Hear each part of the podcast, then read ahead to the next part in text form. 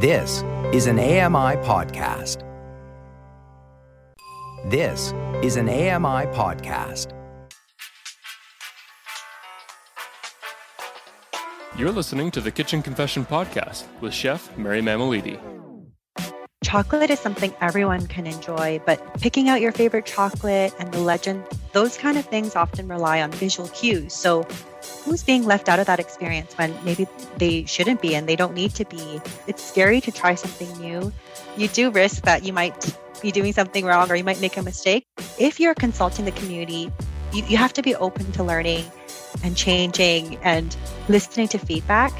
Honestly, that will make it probably the highlight of any brand's career. Like, I honestly think the Braille Box, I'm going to remember for a long time. I hope all brands get to experience that because I want to do it again. I'm ready to do it again. That's Julia Cho. She's the content and marketing manager at Purdy's Chocolatier. She is passionate about inclusivity, philanthropy, and learning about how to better serve the needs of Canadians when it comes to chocolate. Welcome, Julia. Hi, Mary. Thank you for having me. I thank you for coming to, to talk to me and have a little food conversation. Obviously, I haven't had enough coffee because I am literally falling over my words. You're just so excited. I'm so hungry. excited. So I want to get into more about you. And I want our listeners to learn more about you. So tell us a little bit about yourself. I'm Julia Cho. I'm the content and marketing manager at Purdy's. And one of my philosophies is just to bring my whole self to work um, and bring my whole self to whatever space I occupy. So at work and in my personal life, I'm really passionate about inclusivity, philanthropy, and just like being a kind person. Um, those are things that really drive me. And so it's kind of led me to some really wonderful places um, in all aspects of my life. Was this something you've always wanted to do and you always wanted to work at? It was in marketing. I'm sure with a lot of people in their careers, you kind of fall into it sometimes. Um, I've always been really creative and really into words and video content and drawing and just creativity in general. Um, so it's interesting how marketing is kind of a combination of being creative, but also being great with words and understanding how words can convey a story. Um, but it wasn't something, you know, as a child that I, I dreamt of doing. When I was a kid, I wanted to be a chef. I wanted mm-hmm. to be a news anchor. Um, and in some ways, I guess being in marketing at a Purdy's company is a bit of both. You know, I get to, it's a bit of being a chef and a bit of um, dealing with news and media. So it is kind of bits of the world that I imagined as a kid. Yeah, it sounds like it's combining your two passions, food and words. That's a great way to put it. Okay, so let's talk a little bit about Purdy's Chocolatier. Purdy's first started in nineteen oh seven uh, in Vancouver, uh, which is a long time ago. So we've been around for over one hundred years. Um, and it's just, it's quite a history. So, you know, what started in nineteen oh seven as one shop grew to four shops. Um, and now we have eighty shops across Canada. And of course, our, our website, purdy's dot com. Um, but still family owned, still all of our chocolates are made in B C, uh, in Canada. So really a Canadian chocolate company is, is who we are and what we do. Back in December, um, because I had the privilege of receiving a box, Purdy's uh, launched a box of chocolates. And what was so unique and so special about this box was that it was a brailled label with a braille legend mm-hmm. for those that needed it to describe the chocolates inside. And when it first launched, it sold out within a matter of hours, I think, I believe. Am I right? Mm-hmm. Okay, so let's just give everyone a brief overview, a quick overview of what makes this so unique and so special. So we know that it's got braille legend inside. Um, it's got braille on the cover of the Purdy's. Tactile. I think there's the left and right, if I'm not mistaken, to the box. You can identify which side's left, which side's right. Yep. There's also a Q R code in the legend. Honestly, that for me, because I don't read Braille. Yes. But I do use my smartphone for mm-hmm. almost everything that I do. And I think in my video, I showed how, how you use the Q R code with a screen reader. Yeah. Yes. Life-changing. Life-changing. Uh, because then even with your with the Q R code, you can expand it and, and um, zoom it in on your phone. if you needed it larger print, because that's a lot of my issue, mm-hmm. is that the print is just so tiny, I can't read anything. But did I cover everything? Yeah, I think you did. I think you covered. You're a Braille Box expert. I, I do want to give Ramya a shout out. Um, I know she helped us with all aspects of the project, but especially the screen reader legend as well. We had quite a few rounds of feedback and revisions just to make it very accessible for screen readers. So yeah, Ramya was like instrumental in developing that. Yes, please give her a shout out. I love Ramya. Yes, me too. Us too. Okay, so what was the inspiration behind this box? Like, where did the idea come from? We, so we were working at Purdy's. We're always thinking of Christmas um, all year round. So even now we're thinking of this Christmas, next Christmas. It, Christmas is always on our mind. Uh, and I knew we wanted to do something really special for Christmas, especially because we were thinking of how, you know, it, it would have been a special Christmas where we could finally gather with loved ones in Canada. It, it would have been two years. Um, and we were working with this incredible agency called Rethink. So working together, thinking through how can we make Christmas special and how can we make Christmas um, really a Christmas that everyone can enjoy. That was kind of our starting point. And where we where we quickly led to was just thinking about how Christmas time and gathering around a box of chocolates with your family or your friends and loved ones and picking out your favorite chocolate, maybe fighting over your favorite chocolate. Mm-hmm. Um, we just started thinking about the joy that that brings to everyone, especially during the holidays. And then another insight that one step further was, you know, that chocolate is something everyone can enjoy, but picking out your favorite chocolate and the legend, those off th- those kind of things often rely on visual cues. So who's being left out of that experience when maybe they shouldn't be and they don't need to be? Um, and so that's that kind of flow of thoughts is what prompted us to think of how can we design a box that um, everyone, including people in the blind and partially sighted community, can enjoy and pick out their favorite chocolates, um, take it from their family members, but really just enjoy chocolate on their own when they want, how they want. And I love the fact that you mentioned that it was part of the conception process. So it was part of the design process. It wasn't the afterthought was here's the product, it's made. And now, oops, we missed this. Mm-hmm. The way you're describing it is that it was part of the whole thought process at the beginning. And we were included in that. But I do have to ask, were there any concerns or fear about trying something new and basically venturing into new and maybe possibly uncharted territory? one hundred percent yes. We, I think as the brand, for any brand, it's it's scary to try something new, especially as a brand. You know, we've been around for a long time, but we're actually still quite a small, we're a smaller company. You know, we're not a Nike or an Apple. So we are Um, a much smaller organization.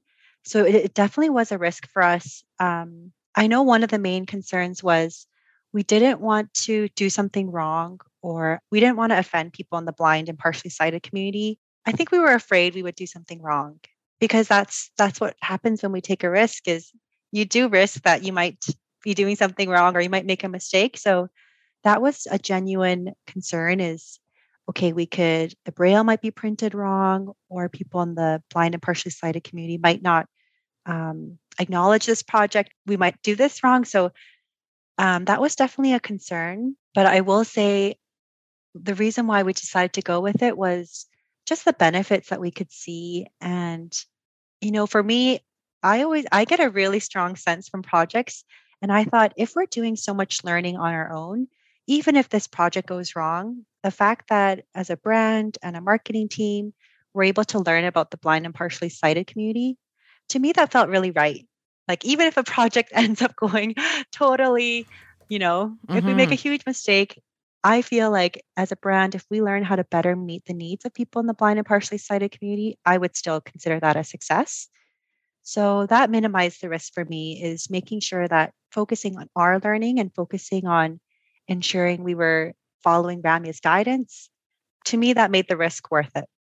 And I think, and correct me if I'm wrong, this whole process would have actually sparked conversation around it and people talking about inclusivity in terms of the disability community.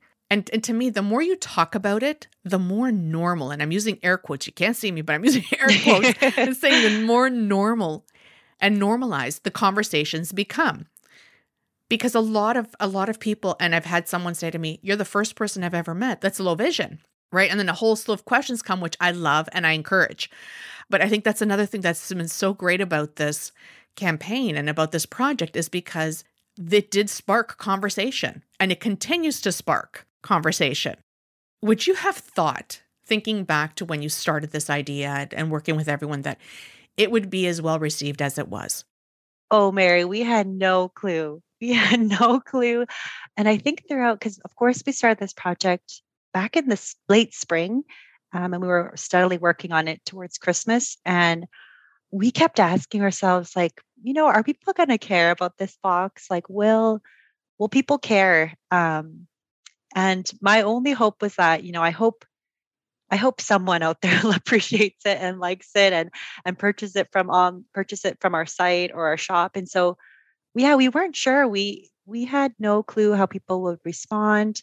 Um, we did think about how our, how is our general customer base? How are they going to respond? And we also wondered, how are people in the blind and partially sighted community going to respond? So a lot of what ifs. A lot of what ifs, Mary. So um, especially, you know, as as you work on something more and more, and as more like work and heart is poured into it, um, we had a lot of what ifs. So we had no clue that people would receive it so well, and that people it would mean so much to so many of our customers. Um, we were just I was overwhelmed with with the feedback and the response. What advice would you give other brands that are either nervous about venturing into this inclusive world? That is a great question. Um, and, you know, I've actually had a lot of people ask me, oh, Julia, what would you think if a brand copied this idea? Or if another brand started adding Braille to their packaging after seeing the, the Purdy's Braille Box? And in my mind, that would be a huge win. Like, how fantastic would that be if another company, another chocolate company sees this and thinks, oh, we should add Braille and tactile indicators to our packaging. For me, that that's a win that they noticed us. And it's a win that they're doing something to make a product more accessible. Um, and to answer your question, I think that my first very practical recommendation is to get to hire people from within the community. Thank you for saying that.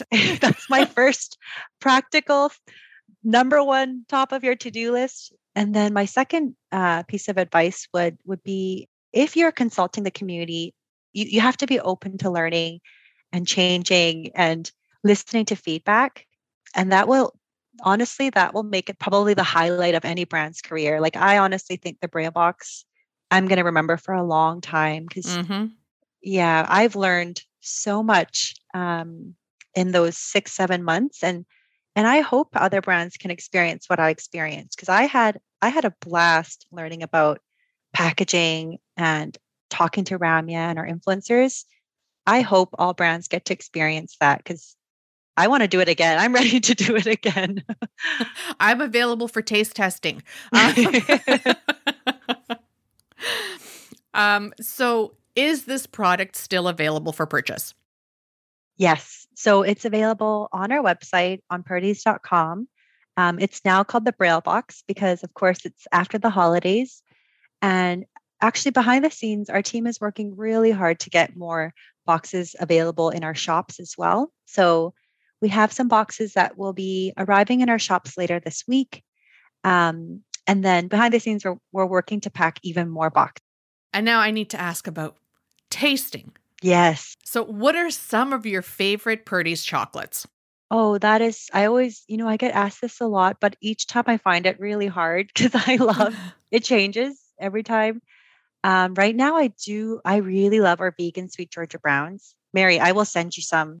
I'm going to send some to you. It's delicious. Oh my goodness. We've actually had a lot of our customers and even people at Purdy's say they love it more than our, our regular Sweet Georgia Browns. Really? Is that even possible?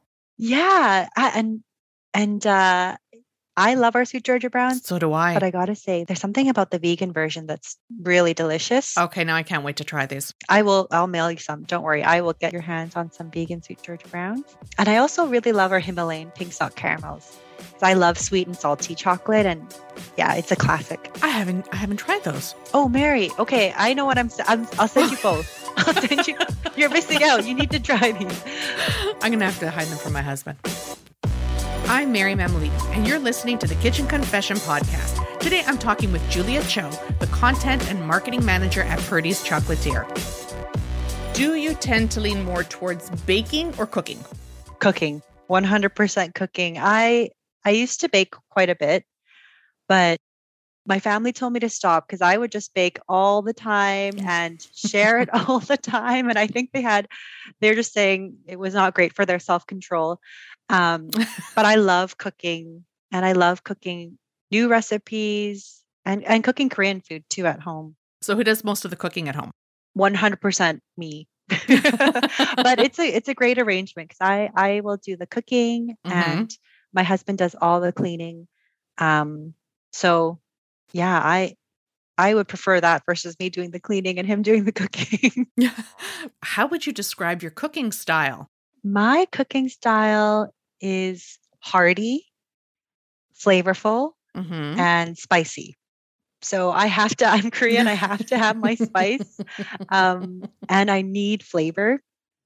I love, I love flavorful food. So yeah, those would be three words to describe my, my cooking style and maybe my palate: hearty, spicy, flavorful. What do you use to add a little bit of spice to your dishes? So in Korean culture, there's some, you know, staple pantry ingredients. And we have one ingredient called gochugaru, which is basically red pepper chili flakes. So really similar to like Italian chili pepper flakes, um, but a slightly different flavor profile. It's a bit deeper, I'd say. So you can actually add it to soups, and it's it's what seasons kimchi is chili pepper flakes. Yes. It's got, I'm trying to figure out how to describe the actual heat of it. Like it's got the heat of the Italian chili flake. It's got a little deeper kick. Like it's got a bit more of a yeah. kick. Right?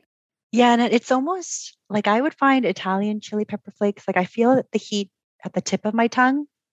And it's quite spicy, actually, if you have a lot of it. But with Korean chili pepper flakes, we add a lot, and it it kind of builds. You can build the heat.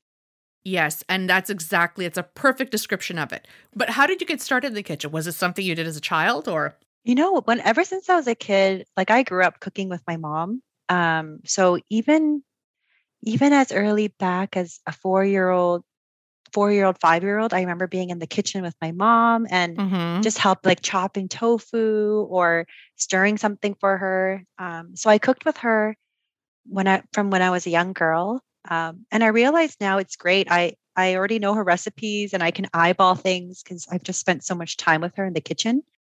What would be the first recipe you can remember trying? My parents were strangely... I did not have much supervision in the kitchen. Like I remember baking things on my own when I was seven and just using the app, like, and just having free reign on the kitchen. Mm-hmm. But I remember making these um, oat cinnamon banana muffins. I just kind of made my own, like mashed it and, and did my, made a recipe on my own. I don't even think I followed a recipe. Mm-hmm. Um, and it turned out they were great. My family and I enjoyed it. Uh, so that might be the earliest recipe I remember making is banana, cinnamon, oat, like a mash muffin of sorts. Oh, that sounds delicious. We all have cherished food memories. Is there one in particular that comes to you when you taste or smell or hear a sound? Growing up, my mom was a stay-at-home mom. Like I have so much respect for her. She raised three kids when we had first immigrated to Canada. And I remember, and she made us, I don't know how she did it. She cooked us three meals a day and snacks. Like, I don't know how she did that. But in the morning, I remember I could always hear her. I'd wake up and I'd hear her mincing garlic. Um, like nowadays you can buy, you know, pre-prepped minced garlic in a package. But in the morning, I remember I'd wake up and I'd hear her dicing and mincing a whole bunch of garlic. Because, um, and even now when I hear the sound of a knife, like mincing something, on the cutting board. I think of my mom and, and waking up and knowing, oh, my mom's going to make some delicious breakfast or some something incredible for lunch. Um, so that sound makes me think, oh, a good meal's coming. See, isn't it incredible how little things just tie us to so many memories and little little food things? I just love that.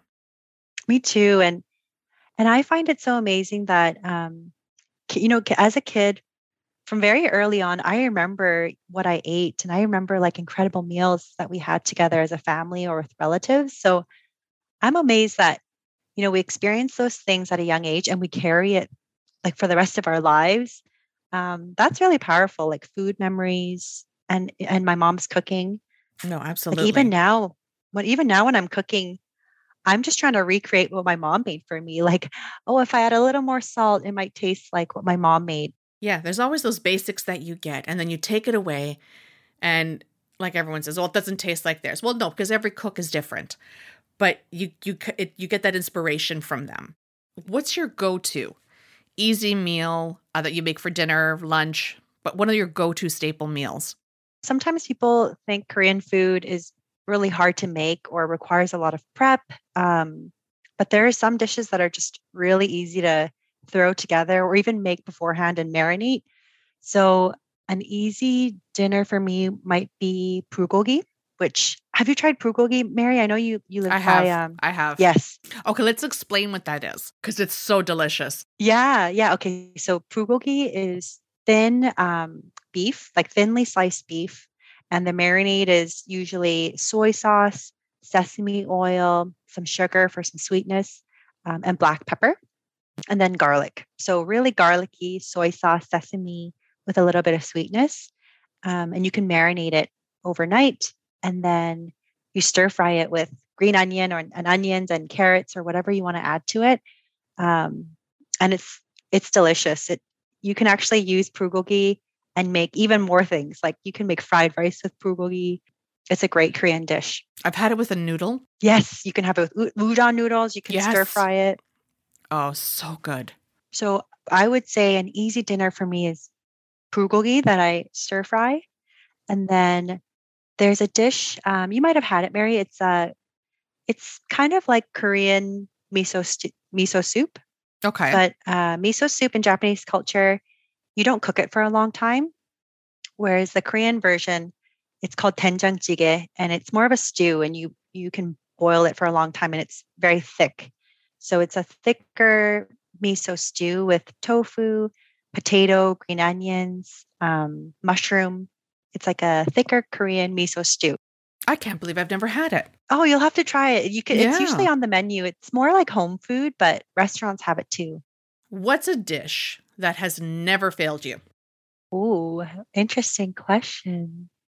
You know, I I mentioned bulgogi, but this is another Korean barbecue staple.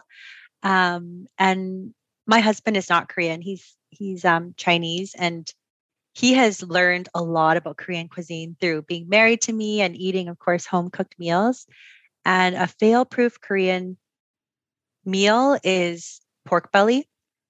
So if Korean barbecue, you take pork belly, um, it's not, it's not cured. It's not like bacon, but it's the same cut. Uh, thinly sliced, and you grill it. And usually you can have it with like a lettuce wrap. So it's lettuce. We'll make some spicy green onions. Um, there's like a spicy Korean chili paste. So you, you eat it with the fatty pork belly, and it's just like the perfect bite where you have lettuce, you add a little bit of rice in there and a few other ingredients, and it's the perfect bite of fatty pork belly. Oh my gosh, you're making me hungry. But it is, people love it because who who doesn't like pork belly? Like, it's delicious. It is. If you haven't tried it, I do suggest you try it. Are you into playing a game with me? Yes, I'm always up for games. Okay, fill in the blanks. I'm always late to blank. I'm always late to leave the house. And my husband will probably attest to that. There's just so much to do before you leave the house. You gotta get ready. I check out my plants. I I love like hair and makeup and fashion. So I'm, I'm always late to leave the house. Okay, next one. Blank is how I temporarily escape. Exercise, I'd say, is how I temporarily escape. It's just like the best stress relief for me. Oh, it's amazing. Blank is my love language. I, oh, I'm torn between two. Is that cheating? Um, I'll take two. I know, like, words of affirmation is one hundred percent my love language. And then really food. Food is so integral to Korean culture and, and feeding people. So I'd say words of affirmation, being fed that way, and then and then food, a hearty meal. Okay, so if you weren't a content and marketing manager, what would you be? I really love dogs, like, so much. Mary, I know all the dogs who live in my neighborhood. I, I love my name. I, I greet them all. So um, I might want to become like a dog trainer and work in a dog shelter, just be with dogs all day. I think I would love that. I always ask every single guest to share a little kitchen confession with us. Do you have one that you could share? This is a very early childhood memory, but it's one my family shares often, where um, I was probably around three or four years old. And I remember my mom, my mom and my, my family shares, she walked into the kitchen and I had somehow spilled sesame oil, like a huge tub of sesame oil, all all over our kitchen floor. And like, if you've worked with sesame oil, you know, it's slick and oily, mm-hmm. and mm-hmm. it gets everywhere. And I just decided to skate all over our kitchen floor, like make use of the sesame oil. So my mom walked in and I was just having a blast, like figure skating on the floor, spreading the sesame oil everywhere. Um, and I think my mom was just like, sh- she had no clue what had happened and how I got this sesame oil. So I'm sure it was a pain to clean up, um, but that's one of the earliest memories I have of being in the kitchen. It's just playing with sesame oil. Oh, that is hilarious. My my little cousins did that with conditioner in the bathroom. Oh, no. Yeah. Oh, no. Oh, that is hilarious. I love it. Thank you for sharing that. Thank you so much for talking with me, for chatting. Honestly, this was so much fun. If listeners want to reach out, they want to find you, where can they find you? They can find me. I'm on LinkedIn. You can, if you look up Julia Cho and Purdy's, I'll be the, I'm your girl. You'll find me very easily. Um, you can also reach out on our social. I keep an eye on our social accounts. So I'm always on there snooping. So you can always send me a message there as well. Thank you so much for joining us. Mary, I had a blast. Um, you are so much fun. And you had questions that made me think and laugh and think of my childhood. And I'm going to send you some chocolates after this. It's that time. We've reached the end of another show. Did we get your stomach growling? Head over to kitchen confession dot com for more recipes and foodie finds. Plus, you can check out ami.ca forward slash kitchen confession for all the latest on the podcast. Be sure to leave a rating and review so we can keep bringing you more episodes you'll love. Our producer and editor is Matt Agnew, and I'm your host, Mary Mammoliti. Thanks for listening. This was an A M I podcast. For more accessible media, visit A M I dot C A.